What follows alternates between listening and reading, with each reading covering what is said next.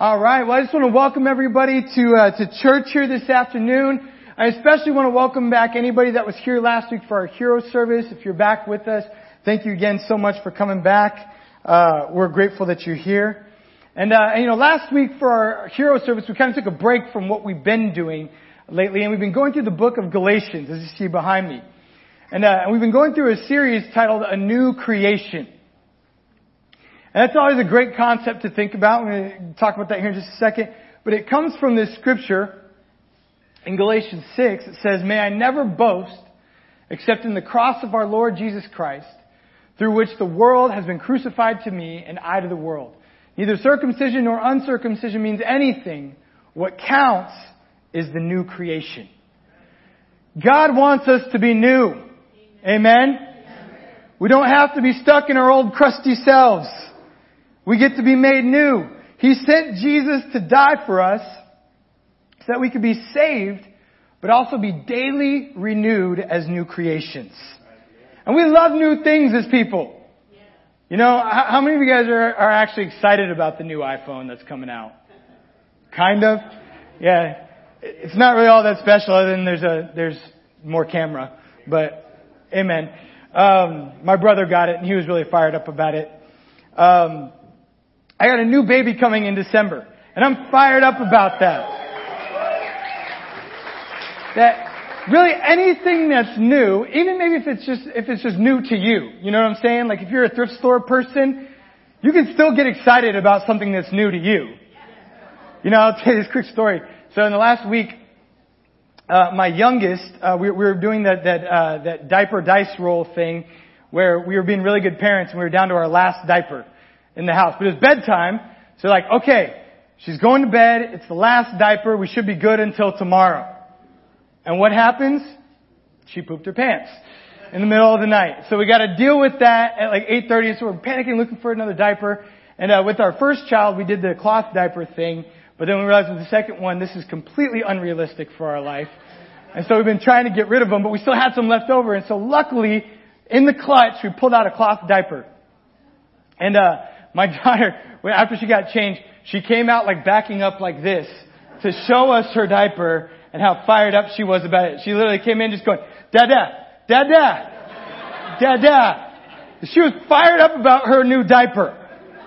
It definitely wasn't a new diaper, but it was new to her. And it's so exciting that God allows us to be made new. But there's also a struggle that comes with new. New can mean unfamiliar, unknown, and sometimes unsure, as Sean was talking about a little bit ago.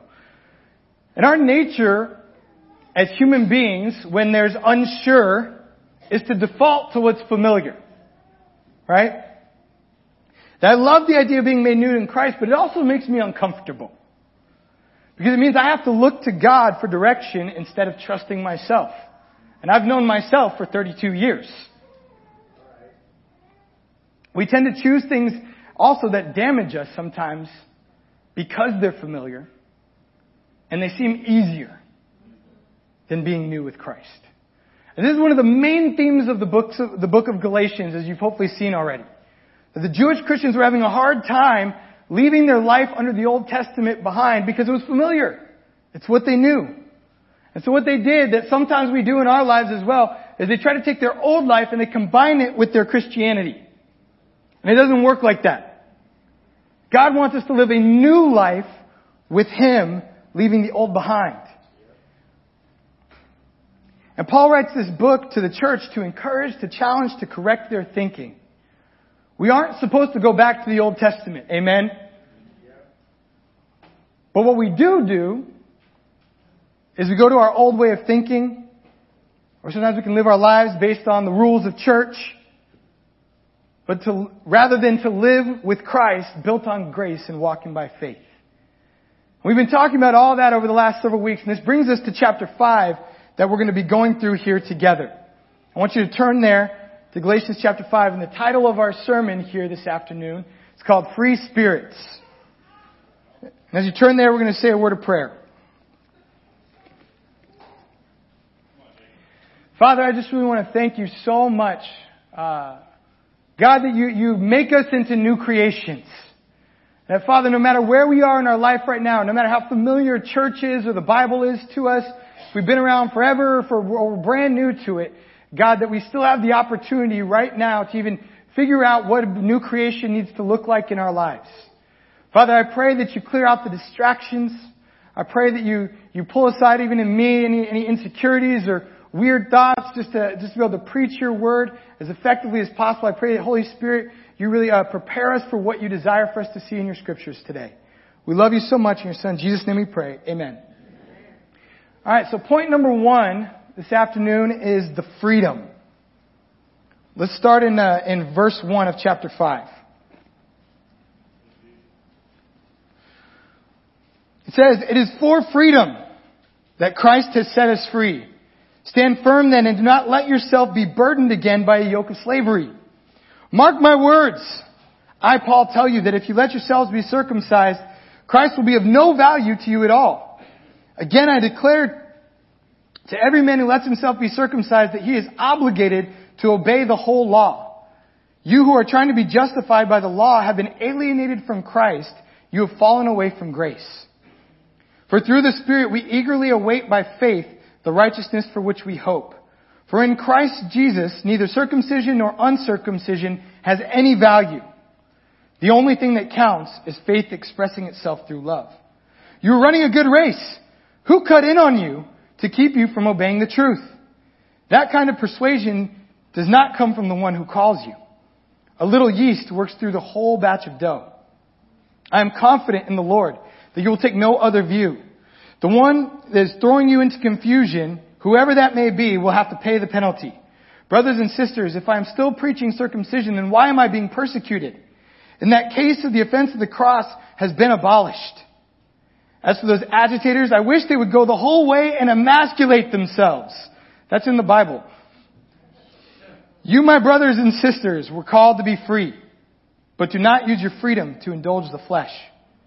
Rather, serve one another humbly in love. For the entire law is fulfilled in keeping this one command. Love your neighbor as yourself. If you bite and devour each other, watch out or you will be destroyed by each other." And we'll pause there. So there's obviously a lot to be said in these scriptures. Paul starts off the chapter by saying it is for freedom that Christ has set us free. And the context of this discussion is these people wanting to choose to live their life by the Old Testament again instead of walking with Jesus. That's the heart of what he's trying to get. He said, why would you give up the freedom of the new covenant as a Christian to go back to the old covenant with its rules, regulations, with the sacrifices, the festivals? Why would you go back to that when you have this? And he equates living under the Old Testament law to choosing slavery. This is an interesting thing. I don't even have time to go into all the details of the Old Testament to the New Testament. But verse 3 even alliterates this. He says, if you allow yourself to go through, which circumcision was a big deal under the Old Covenant, this is what marked you as God's people. He said, if you allow yourself to be circumcised, then you're obliged to obey the whole law. The idea behind it is, he said, look, you can't just pick and choose little things that you want to keep. You got to do it all. And in verse 4, he even calls it in a bold way. He says, you are trying to be justified by the law, have alienated yourself from Christ, and you have fallen away from grace. Let those words marinate in you for a second. That's a heavy thing to consider. Say, look, you're choosing to leave the grace of God for this. You know, we had a whole discussion on this in chapter 1 and 3, so we won't go into the whole Old Testament concepts today. But I'm pretty sure, if we took a show of hands, that no one in this room is really struggling with wanting to live by the Old Testament. Right? If you're in church here 2,000 years later, you're probably not thinking, man, Jake, I cannot wait to go back to the book of Leviticus and just make that all happen. If you are, please come grab me after church. We'll go grab coffee. I'll pay, because we got a lot to talk about, because I'm very curious. All right? But what Paul does is, hopefully you noticed here, is that he transitions in verse 13 to not just be talking about the problem of the Old Testament and New Testament. In verse 13, he talks about, he says, the freedom that Christ set us free from was not just the Old Covenant. It was the freedom from our flesh. The freedom is not just about a theological issue. It's about a deeper spiritual struggle that we have. And we love freedom. America. Freedom of expression. Free press. Free religion. We can go have a park service and sing out loud in the open and nobody can tell us no. Amen. Some of you have stuck around the desert to go COD because you want free college. We love wandering Costco in my family because they got free samples. We love things that are free. But what Paul seems to be addressing here in us is a fundamental misunderstanding that we have with the concept of freedom. If you look at verse 13 again, I'm going to reread it. You, my brothers and sisters, were called to be free, but do not use your freedom to indulge the flesh. Rather, serve one another humbly in love. For the entire law is fulfilled in keeping this one command, love your neighbor as yourself. If you bite and devour each other, watch out or you will be destroyed by each other. He says, you are free. Jesus died to give us freedom. But the point of freedom is not what we tend to think of. The point of freedom is not to indulge the flesh, which we're going to get into in point number 2. Can I explain that a little bit more? But the point of freedom is for us to serve and love one another. And you know what? I don't know about you, but that doesn't necessarily sound like freedom to me. You mean I'm free to serve other people? And really what that says is that the problem with freedom is that we mischaracterize it. We mischaracterize freedom to mean, I am free to do whatever I want. Our concept of freedom tends to be fundamentally selfish. You know, like when I think about my day off, when I have time by myself, you know what I'm usually not thinking about? Man, I cannot wait to do all the chores in my house and encourage my wife. Sometimes I'm more spiritual than that, and I do. You know, I'm thinking about my family. I'm thinking about, man, I want to go to the gym. I'm going to go, maybe we'll get some food that I like to eat. I'm going to watch the shows I like to watch. Or I'm thinking about me. And I know I'm not the only wretch in this room that struggles with that. Because we have a jacked up view of freedom. And if you think about it, if we live with this broken understanding of freedom, it's going to be the end of us. What Paul actually warns about in verse 15, he says, if you bite and devour each other, watch out or you will be destroyed by each other. You know what he's saying there? He's saying, if a group of people, if all the people in this room, if we only cared about getting what we want, guess what would happen? We would devour and bite each other. Probably literally. If you care only about yourself and not others, you destroy each other. Think about it even when it comes to driving. This is something that we all get to experience. We all have freedom under driving laws, right? We know that. To do whatever we want. But what happens when the road is full of drivers exercising selfish freedom? You know what happens? This. Volume. It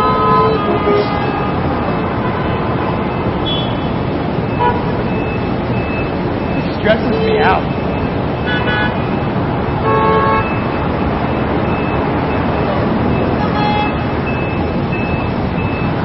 All right, I'm turning it off. I can't. Now that's New York, but the reality is we live in Southern California. You know, you don't have to drive very far to see the exact same thing. Right? I remember when some of our best friends lived over near Santa Monica. And whenever we go to visit, I wonder, why is everybody honking their horns? Constantly. It's because they're frustrated. And there's nothing else to do to vent your frustration outside of running somebody off the road except honk the horn. It's not even accomplishing anything. And so when we know this on the road, that when we think this way, it doesn't accomplish what we want. It creates accidents and stress. And you go home feeling like your shoulders are up in your neck. Right? When we think of freedom as a place where we can do wherever we want, we damage ourselves and others. And really what it does is it puts us in a place of relational slavery is what Paul's talking about. Because anybody that's married in here or has had roommates before knows if you only think about yourself, that relationship is not going very well. Although, technically, you have the freedom to.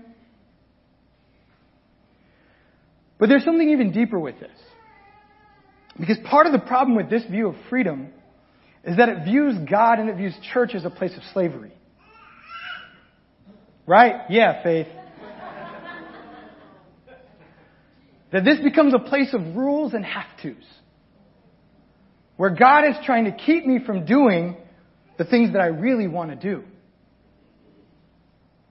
If I didn't have to go to church, I'd be at home watching football right now. If I didn't have to tithe, man, we could afford to go on more trips, buy nice things for my kids, or this and that. If I didn't have to go to midweek, I could be resting on a Wednesday night. It's the middle of the week. Come on, guys. If you notice the familiarity in that tone, it's because it's exactly what Satan did to Adam and Eve in Genesis. And that story continues to blow my mind even now, as many times as I've read it over. Because God literally said 99.99999% in this garden is yours. They had freedom. And Satan told them, no, you don't. Because God's keeping you from something really awesome. So do you really have freedom?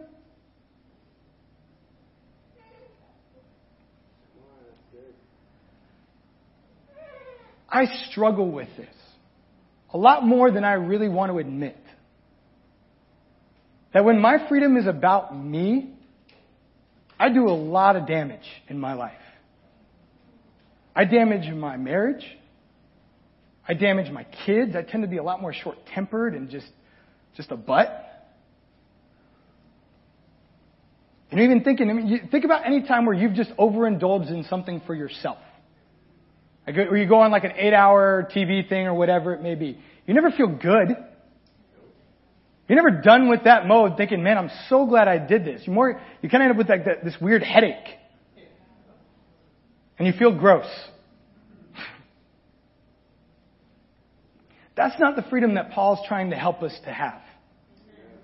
The point of Jesus dying on the cross was not to free you up to be selfish. The freedom that Paul is referring to in this passage is purity. Something that we might feel like God's trying to keep something from me. In Matthew 5, what Jesus says, he says, no, look, purity allows you to see God. Completely unhindered. The freedom Paul's referring to is living without fear of punishment. 1 John 4 says there's no fear in love because perfect love drives out fear. Because fear has to do with punishment. So to really live in the freedom of Christ means to be free from worry of punishment spiritually with God. It means the freedom to be fully known and in the light without shame. In John 3, Jesus says, whoever wants to live by the truth comes into the light so that it may be seen plainly that what he has done has been done in the sight of God. To be able to have relationships with people where I can be completely honest, not just about my sin and my junk, but how I'm feeling. My bad attitudes. I can be honest about the good things. I can be fully known in my relationships. That's freedom. It's not freedom to binge Netflix. This freedom frees us to enjoy God completely. to enjoy who God is and who we are to Him. To live with confidence and to have an identity that's built around God and not things that will be taken. This freedom allows us to love people unhindered. To not be overly worried about, what do you think of me? You know, am I being too awkward? Am I preaching a good sermon right now? I don't have to worry about that. I don't care. And you think about the friendships that you get to have in God's kingdom when you're really living by freedom. I had really close friends in high school. I don't trust him as much as I love him, nearly as much as I trust most of you guys. I've only known you for 2 years. I love dating in God's kingdom. Amen? Amen? Amen. You know, I did it. I had the relationships outside of God's kingdom. And it wasn't anything like what I got to experience with my wife. I could show somebody my phone and not have to hide my text messages to her. I could be walking around with her in public and not worry about who sees. I could be completely confident in the relationship that I had with her with no shame. That's the freedom that God's trying to get us to see.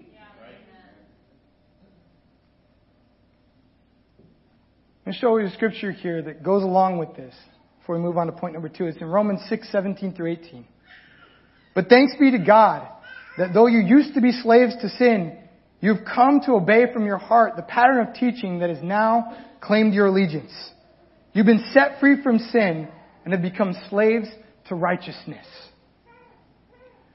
Paul's reminding us here that freedom is not just freedom to choose whatever you want. That's actually slavery. When I just choose whatever I want, I choose slavery. Things that damage me. He's saying, look, because of Jesus, I get to be free from that. I would rather be a slave to righteousness, and that's even kind of a weird phraseology sometimes. You know, the thing about being a slave to something good. Man, I'd rather be a slave to righteousness than a slave to my sinful nature. Paul says that freedom that is about you is slavery. It's a lie. Jesus died to free us from this. And he's trying to encourage us to say, don't go back to it again. If you're a redeemed disciple of Jesus, why would you go back to it again? Choose righteousness. And that leads us to point number 2. Point number 2 is the wolves. So the freedom and the wolves. We're going to pick up in verse 16 after I take a drink of water.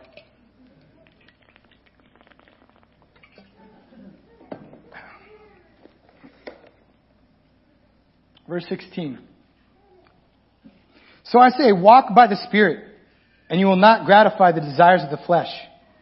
For the flesh desires what is contrary to the Spirit, and the Spirit what is contrary to the flesh. They're in conflict with each other so that you do not do whatever you want. But if you are led by the Spirit, you are not under the law. The acts of the flesh are obvious. Sexual immorality, impurity, and debauchery, idolatry and witchcraft, hatred, discord, jealousy, fits of rage, selfish ambition, dissensions, factions, and envy, drunkenness, orgies, and the like. I warn you as I did before, that those who live like this will not inherit the kingdom of God. But the fruit of the Spirit is love, joy, peace, forbearance, kindness, goodness, faithfulness, gentleness, and self-control. Against such things there is no law. Those who belong to Christ Jesus have crucified the flesh with its passions and desires. Since we live by the Spirit, let us keep in step with the Spirit. Let us not become conceited, provoking and envying each other. We'll stop there. So as Paul continues here, he says, because you've been given freedom, you need to look at the way you live. He goes on to describe this war that is going on inside of all of our hearts. If you are a baptized disciple of Jesus, according to the scriptures, it says that you have the Holy Spirit living in you. Amen? Amen. But you also have this thing called the flesh. And some translations, if you've been around for a while, you know even the older NIV used to just simply say the sinful nature. But really that's an incomplete understanding of what Paul's talking about here. The Greek word that Paul uses, you know this is coming, is a Greek word called sarx. And this is a word that doesn't just describe our deliberate sinful nature, something that you know to be obviously wrong, that you choose to do. But it describes our animal nature. If you were at our marriage retreat last year, you remember David Bruce talking about our reptilian brain. You know, that you get in a fight and you click in and you're really engaged, that you snap into that part of your brain that's more like an animal. That's the idea. It's where our anger and fits of rage come from, when you just can't stand it anymore and you just snap.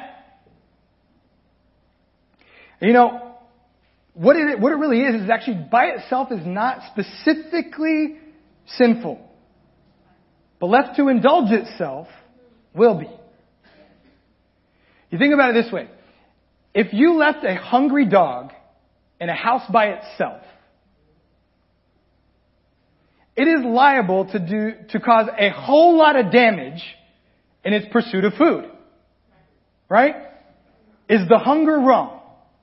No. It is a base animal instinct that all of us have in us. That's why some of you are frustrated with me right now. It's because you didn't have a good lunch, and you should have. Stop being hangry. All right? But when you look at the dog, but left to itself, it's going to cause a lot of damage. Our flesh desires things that tend to lead to destruction. When I feel anger, the emotion itself is not sin. In Ephesians, it talks about that. In your anger, do not sin. But if I make my choices by my anger, I'm going to be in a whole lot of it. If we live by these fleshly desires, we're going to choose things that are not of God. And the production is what we see in verse 19 through 21. Paul demonstrates what this flesh nature, when we live by that sarx, what it produces in us in verse 19, I don't have it up there. So down in your Bible, it says, the acts of the flesh, the sarx, are obvious.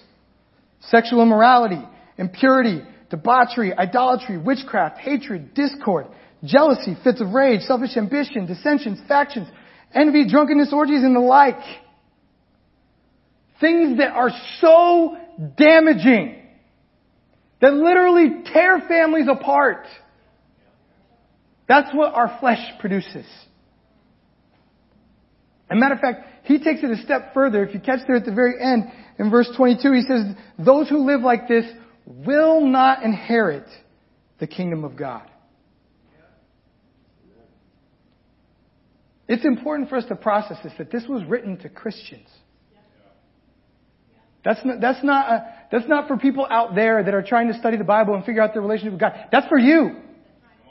That's for me. He's saying, if you, as Christian, as Joe or Jane Christian, continues to live by your flesh, you won't inherit the kingdom of God.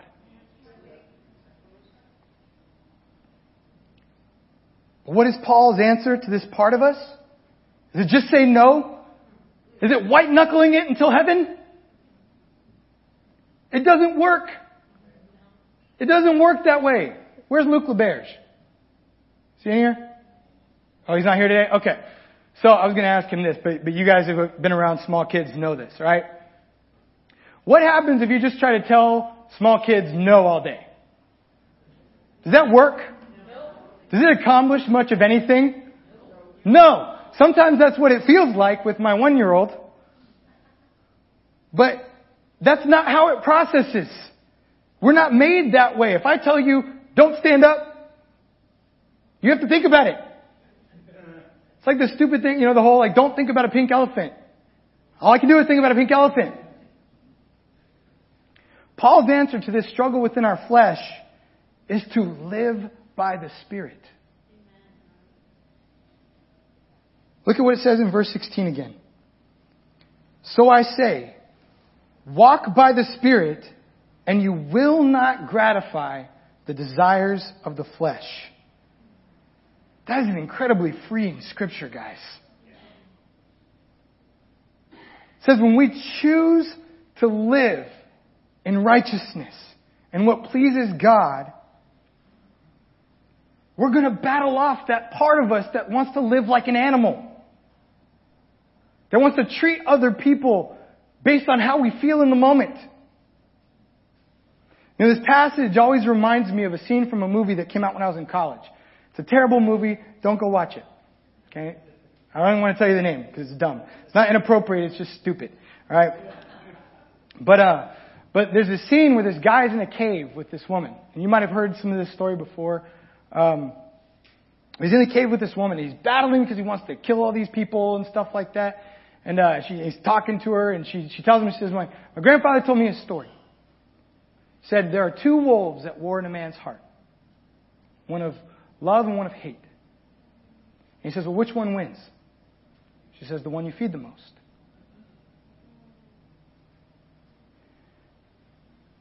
When I read this passage about the war that's going on in our hearts, that's what I think about.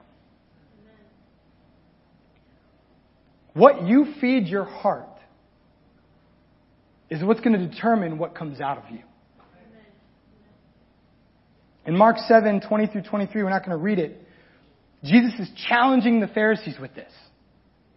He says, look, it's not the stuff from the outside that makes a man unclean. It's what comes out of the heart, the sin that comes out of the heart that makes a man unclean. That's the whole thing we were talking about, washing your hands. That's not what it matters. What we feed ourselves spiritually, what we choose to indulge in our hearts, is what's going to determine what comes out of us. I got my degree in exercise science. There's a saying in the fitness world, you can't out-train a bad diet. You might have heard it before, right, Joel? Right? Doesn't matter how often you work out, garbage in, garbage out. You know, if you're sluggish in the gym as you're trying to work out, it's probably because you're eating a bunch of junk. They're supposed to go hand in hand with each other. The same goes for us spiritually. You can't live righteously, no matter how much you try, while you're indulging in your flesh. If you're feeding your flesh a bunch of junk, what's going to come out of you is not righteousness, no matter how many church services you've been to. No matter how good my sermon may or not be on a Sunday. If what is coming out of your heart right now is what we just read in verses 19-21, and it's not what you see in verses 22-23, then you have to ask yourself what you're feeding yourself. What are you watching? What are you listening to? What are you reading on social media and the internet? What friends are you hanging out with? And the list can just keep going on and on and on. What am I feeding my heart? Even if it's something that's not as overt. Yeah, you go, okay, well, I'm not like acting out in sexual immorality or anything like that. But if it's jealousy, it's coming out in your relationships, what are you feeding?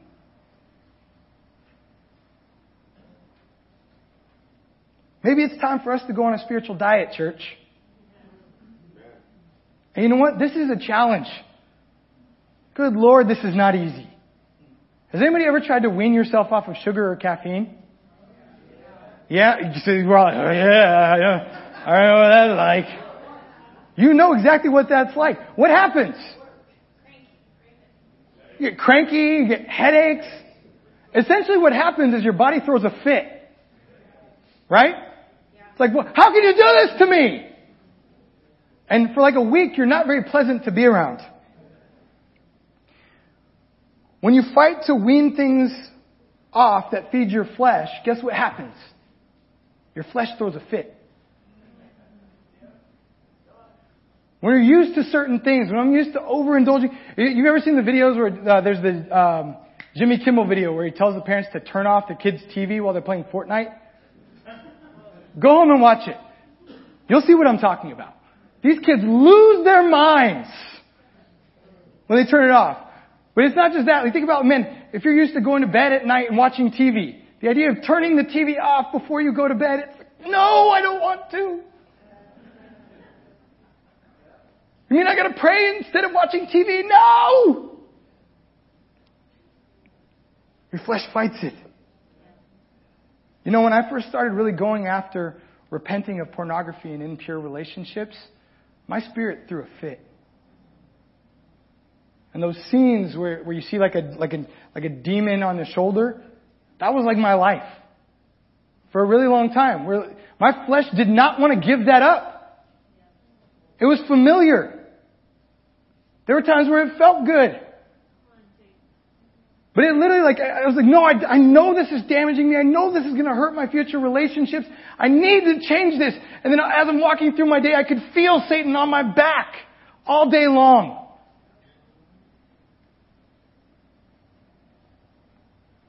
But luckily, like I said, Paul's solution was not just to say no. I just say, don't lust. Don't get angry. Don't stop that. Paul said, let's walk by the Spirit. There's something for you to do. Amen. And I want to close by talking about this. When the Bible tells us the functions of the Holy Spirit, it says a couple of very specific things. Romans 8:26. So we talked about this on Wednesday at midweek. It says that the Spirit prays for us. Amen. In John 14:26 and John 16:13, it says that the Spirit, He will remind us of what Jesus said and guide us into all truth. In John 15:26, it says, the Holy Spirit testifies about Jesus. And then in verse 27, it says, Jesus says, we must also testify. When Paul tells us to keep in step with the Spirit, it reminds me of running with somebody. Running next to somebody. And the Spirit is running out, and Paul's saying, keep up. This is what the Spirit wants to do. This is what the Spirit is going to do. Run with it. Stay with it. What the Spirit wants to do, go with it. So if the Spirit prays for us, you know what that probably says? We should be praying. I need to be praying. If the Spirit reminds me of what Jesus said and guides us in truth, then I probably need to be in the Bible and reading the truth. If the Holy Spirit testifies about Jesus, then I should be telling people about Jesus. And what's awesome about this, guys, is what it says is that it's going to produce something in us. Christianity doesn't have to be white-knuckling and just hanging on and trying not to mess up. Let's read verse 22 again. But the fruit of the Spirit is love, joy, peace, forbearance, kindness, goodness, faithfulness, gentleness, and self-control. As we learned on Wednesday, in our midweek, we were talking about the lesson on prayer. The awesome thing about these verses is these are not individual things that you have to fight for. How many times have you told yourself to or try to fight after or chase after peace? Or self-control? Or joy? God, help me to be patient! What Paul is saying here is that these are things that the Holy Spirit can and will start producing in you when you're walking in step with Him. When you're running alongside of it, God just says, the Holy Spirit's going to make this stuff come out of you. It's not individual things to chase after. It's the fruit of the Spirit.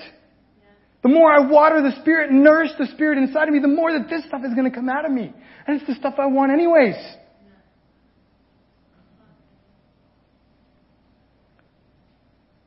And you gotta meditate on this for a second. Because I know that a lot of these things, man, these are not my nature. No matter what you maybe think of me, I'm not necessarily an overly joyful person. I tend to be very critical and negative in my nature. But what this scripture is telling us is that God can unleash things in us that we are not capable of on our own. Things that are weaknesses, that are challenges to us. I can be a man of joy. I can be a man of peace, of faithfulness, through the divine power of the Holy Spirit when I'm choosing to feed it and walk in step with it. As we take communion together, I want us to reread verse 1.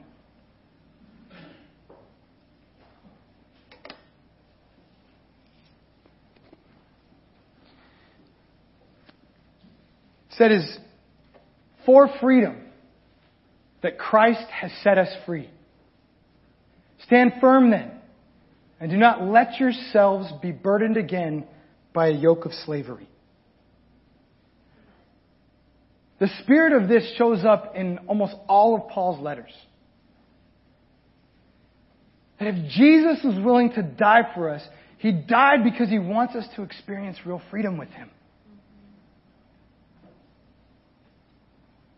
Not a freedom of pursuing selfish desires, but a freedom to walk unashamed with our God, to love people with reckless abandon. You know, as we take communion together, Paul told the church in Corinth that when they take communion, they ought to examine themselves. Now, this is supposed to be a time, it's not just a ritual, you bow your head, close your eyes. It's supposed to be a time of self-examination. And I want to encourage you to examine yourself. Am I living in freedom or in slavery? And again, this is not a question of whether or not you're a baptized disciple or not. You can still choose slavery again. Am I walking in step with the Spirit? Or am I following my flesh? But the awesome thing about this, and one of the great things I think about communion, and part of what Jesus I think was trying to remind us of, was that Jesus died in spite of where we are. He died when we were enemies. That's what it says in Romans. That even now, we have the opportunity to live by freedom. Even now, we have the choice to live differently. And so if you're in a place, man, that you have been stuck in slavery, maybe your whole life, maybe you've returned back to it again, let's fight for freedom. Use this as a chance to pray, to apologize to God, but also use this as a springboard to getting help to be different. God didn't save us so that we could live as condemned slaves again in this church. He called us to live free. So let's bow our heads, and we're going to take communion now together. Father, I just really want to thank you so much. God, thank you so much that you don't leave us where we are. And I know that the church that Paul was even addressing was not in a great place. They were not in this stellar spiritual state. I know, Father, sometimes when I'm coming to church and even taking communion, I can struggle with guilt of where I feel like I should be. Well, God, I pray that right now we will come as we are, but that we will be honest with ourselves and with you about the slavery or freedom that we've been in. And I pray, God, that this will be the beginning of even choosing the freedom that you offer. We love you so much, Father. It's in your Son, Jesus' name we pray. Amen.